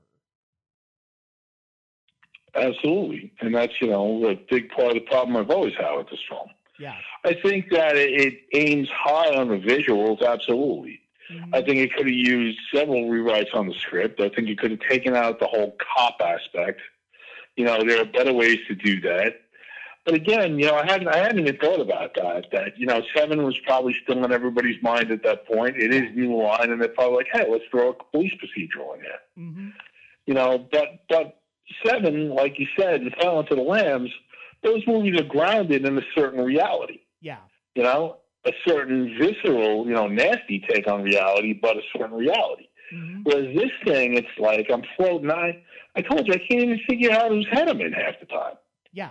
If she's going to go into people's heads, but they're going to go into her head, which could affect her for life, and she might die if she dies in the dream. Mm-hmm. I mean, what is going on? yeah, you're, no, I wish. absolutely right. I just wish that that movie had a better story. I really do. Yeah. I mean, even if you left Vince Vaughn in there and found some other way for him to be in there, you know, Mm-hmm. there were better ways to go about it. And you know, I think that Tarsem, from everything I, from, from just from watching the movie, I don't think gave a, a fuck about the plot at all. I think it's, hey, listen, I'm going to put my beautiful images, my beautiful, gory, scary images on the screen, and for two hours you're going to watch and you're going to enjoy. You know. Do you know how? I, I know that it made money when it came out. Was to sell like critically? Like, how did people take it critically? Do you have any idea? I, I think it got relatively mixed reviews. I remember Roger Ebert loving it, and was because of the images first and foremost. Um, of course. But yeah, I mean, I I think it got relatively mixed reviews for the most part. Makes sense. Yeah, That's one of those movies too, where you can just look at it and say, "Wow, this movie is not for everybody." You know, no, this is not like a mass appeal type. This is not Final Destination. this no. is a whole different ball of wax from that. yeah, and, and But has he made has he made subsequent films, Tarsem? Yeah, he so he he did a he did a movie a few years later called The Fall, which I was not that big a fan of, and then he Okay. did and then he did a movie called Immortals a few years after. Oh that. my God, that's right. That's when I heard about him. Oh Jesus, yeah. Okay. Yeah. So, and I can't remember what else he's done other than those, but I mean, those are the other two that I'm familiar with. And somehow there was a cell too that we're never going to watch. Yeah, yeah, and which Okay. I don't understand at all. I mean, yeah, it, it's I don't know. Uh, let let's let's not let let's let's not um worry about too much though, and let's go to the fourth film that we are going to talk about. This was one that we added kind of at the last minute a few weeks ago. And Can I just jump in here for a second, if you don't mind? Yeah, that's fine. So the reason I mentioned this film, all right, is because I don't know why, but a couple weeks ago I'm like, hey, it's October, Halloween's coming shortly. Haven't really watched any horror movies. I'm in the mood to do vampires. so I've watched in the last two, three weeks, I guess, six or seven vampire flicks, right? And then when I looked at the year, like I said, I pulled up, just typed in Google horror movies 2000, Shadow of the Vampire was there. I'm like, wow, we're talking about such trash here. It would be nice if we were actually talking about a really good horror film. Yes.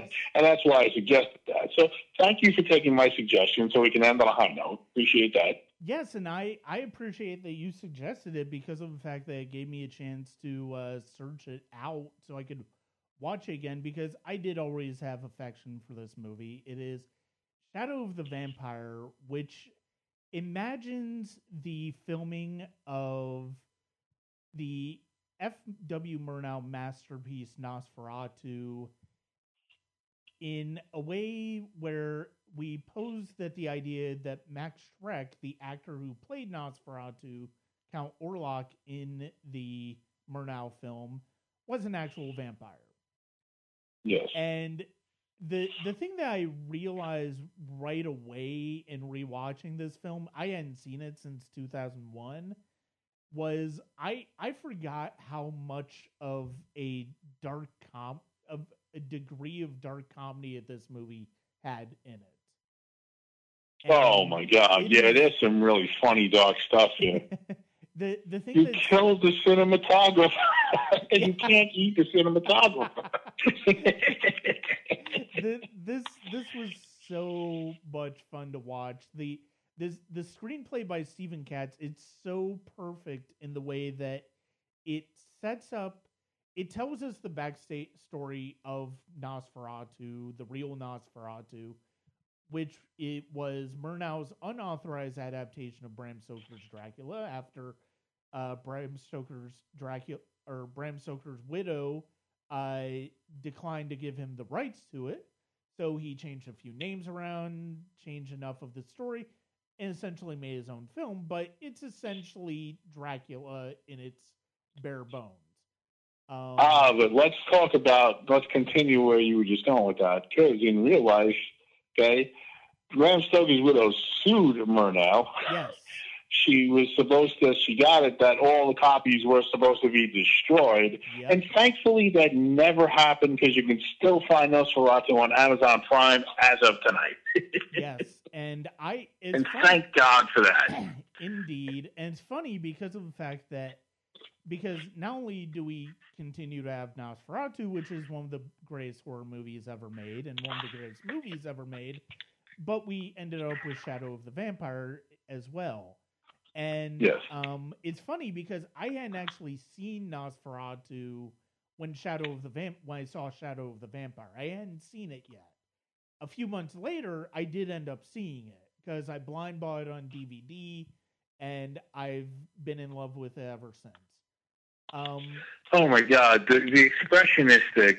I mean, you look at Caligari, Ca- Cabinet of. Caligari, and you look at Nosferatu, and you look at those German expressionist pictures, and the stuff they do with lighting and shadows.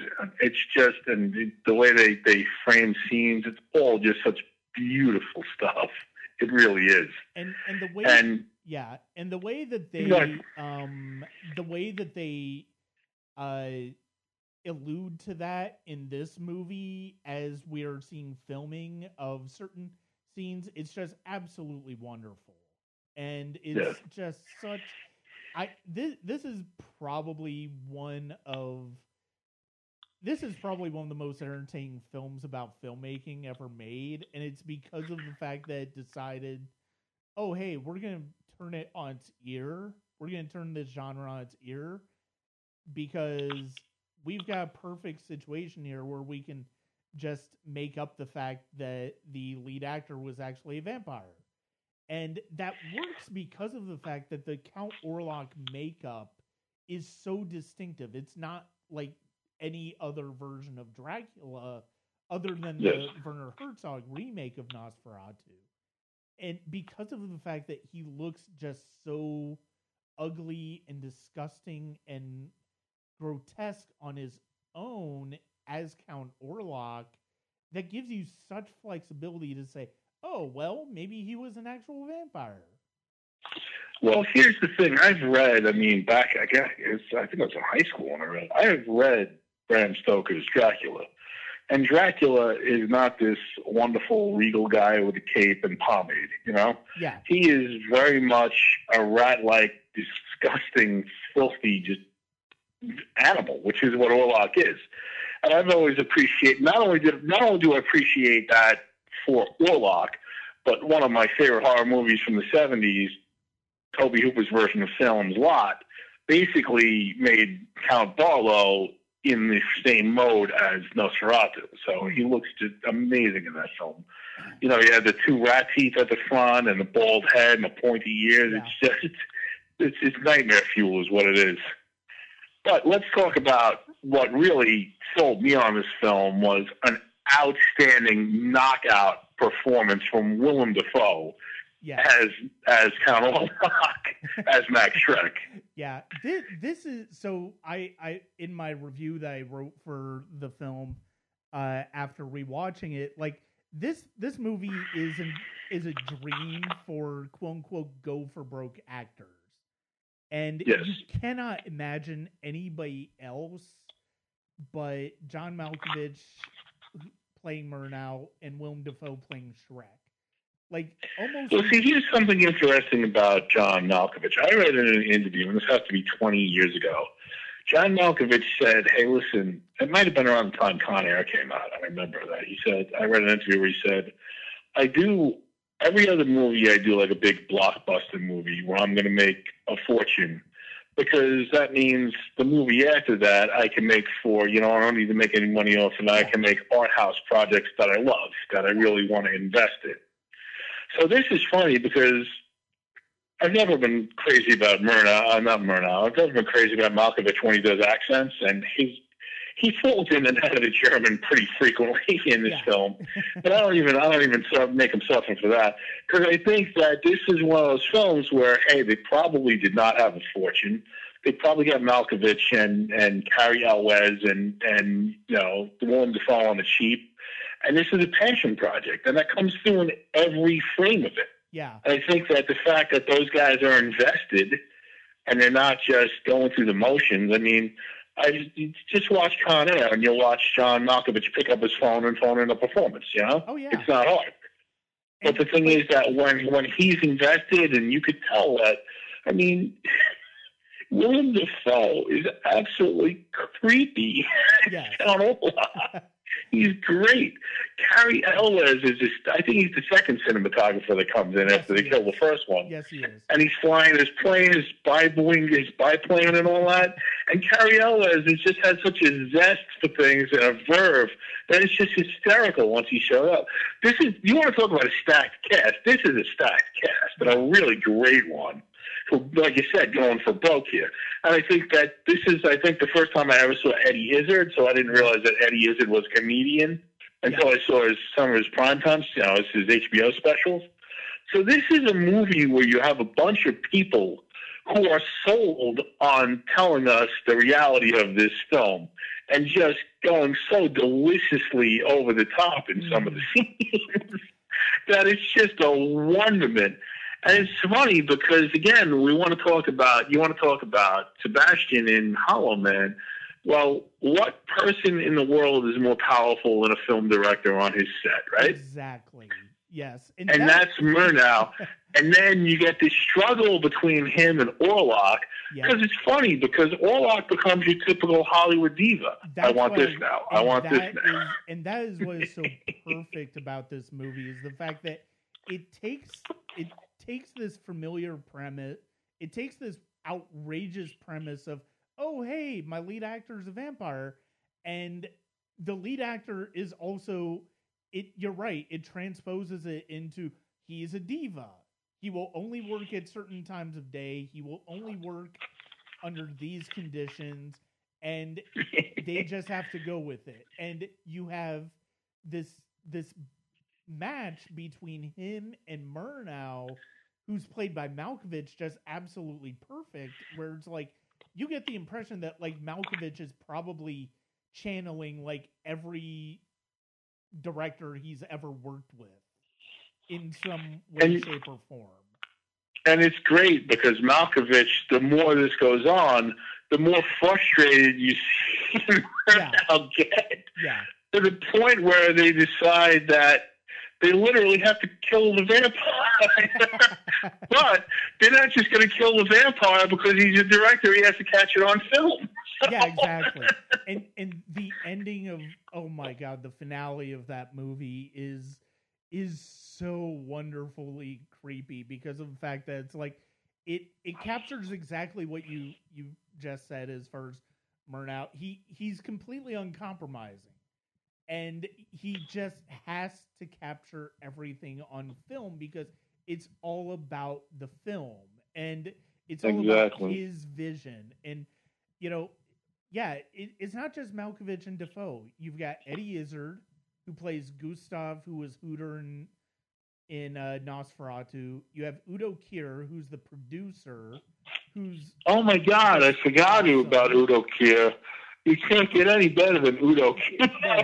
you, you have Cary Elwes as the cameraman, and you know the funny thing is, it's like you don't really you don't really think of Cary Elwes as having as being really you don't really think of Cary Elwes as being in sort of the same vein of like a Malkovich or Willem Dafoe or even a Nicolas Cage, who was the producer of this movie, in terms of his ability to play broadly written characters. But really, if you think about it, that's all he really that's what he does as best.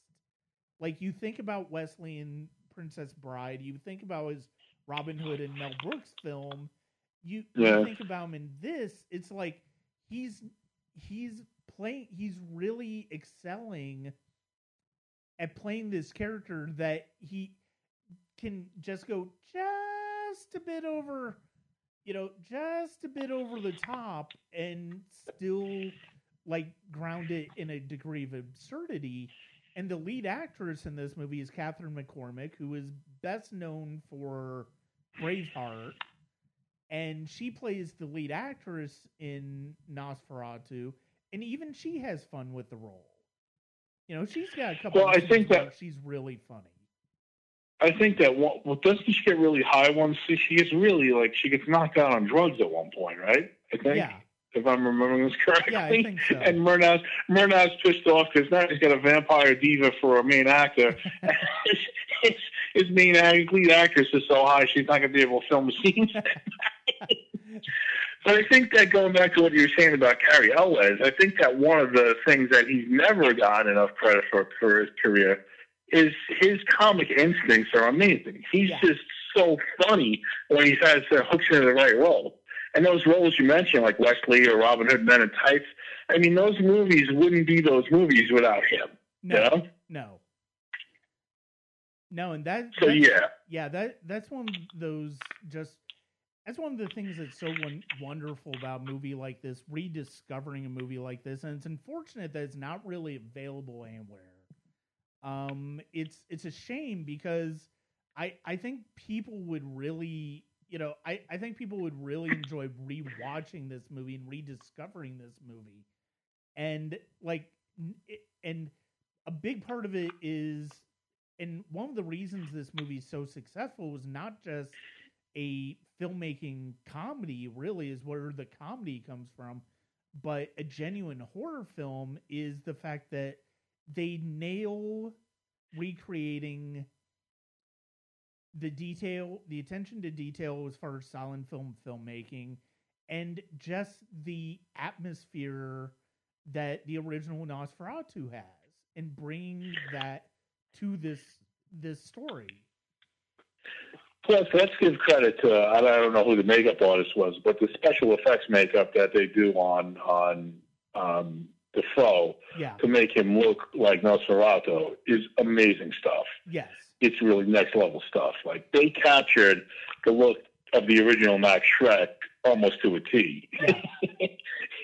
and for him to be able to, I think that's one of those deals where they always say it's hard for actors with makeup because you're hiding your face. But I think he works perfectly through that makeup and makes it a part of who he is, Yeah. which is really what you need to do when you're behind makeup like that. Mhm. And it's just, it's just, I can't, I can't say en- enough good stuff about it. I mean, I saw it in the theater. Actually, I saw, I didn't see Final Destination until later, but I saw, I saw The Cell, and I saw Hollow Man, and I saw um, Shadows of the Vampire. Three of the four movies we're talking about, I saw in the theaters back in the Yeah. day, uh, 20 years ago. So that probably adds to my experience. But I remember walking out of the theater after this was over, and my friend, I turned to my friend X, and I'm like, "This is that was amazing. I can't say enough good things about it." And 20 years later, I feel exactly the same way. yeah. No, and it's it's it's one of those things where it's like you and it's funny, I just rewatched I just watched for the first time a horror movie that um came out a couple of years ago. It's currently on Shudder and it basically graphs it basically graphs the film about filmmaking uh structure to a found footage movie and it does it really successfully. And it's called Found Footage 3D. It's really entertaining if you want to check it out. And it's like that is funny to think of just how flexible that premise is of making a film of making a film about making a film. And how flexible it can be if you have the right premise and if you have the right execution. And this one really does because of the fact that it's like it'd be interesting like this is this is arguably as unique and entertaining as ed wood is. And it Oh, absolutely. and but but the thing is what makes ed wood fun is the fact that it's like all of those filmmakers are terrible what makes this fun is that they're making a great movie but the situation is terrible because Murnau decided, oh, I'm going to go completely realistic. I'm going to hire an actual vampire to play my vampire. And that that's one of the reasons that this movie is just so wonderful. Well, I mean, you know, you hire a method actor, you have to appreciate the method, right? Yep. Yeah, and, and that's why I'm like that's why one of the things I thought about was like you really could not get anybody else other than Malkovich or Dafoe for those respective roles. I mean, even like, and the thing is, it's almost disappointing that Nicolas Cage couldn't find a role for himself in this movie because I feel like he would have just added to the madness in a way that would have just made this film even more delightful. now, speaking of vampire films and Nicolas Cage, have you ever seen Vampire's Kiss? I've not. Okay. You owe it to yourself to Vampire's Kiss. Everything that people think of Nicolas Cage about being an off the wall whack job now, yeah, you're gonna love every ounce of that. oh, I I uh, I definitely will plan on uh, watching it. Well, uh, thank you very much, Phil, for uh, joining me tonight.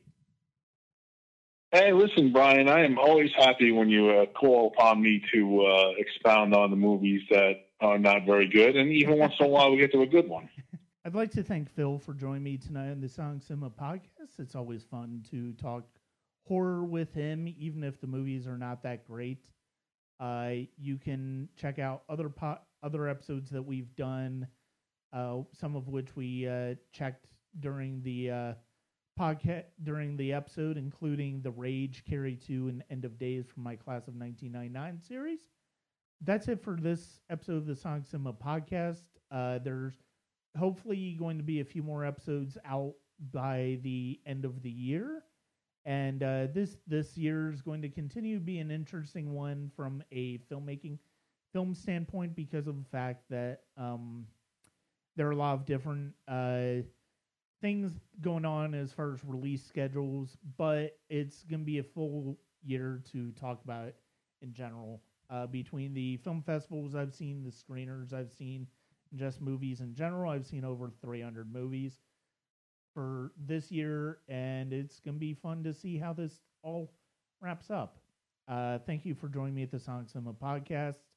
Uh, subscribe to us on YouTube. If you could subscribe to the Patreon at patreon.com backslash Sonic Cinema.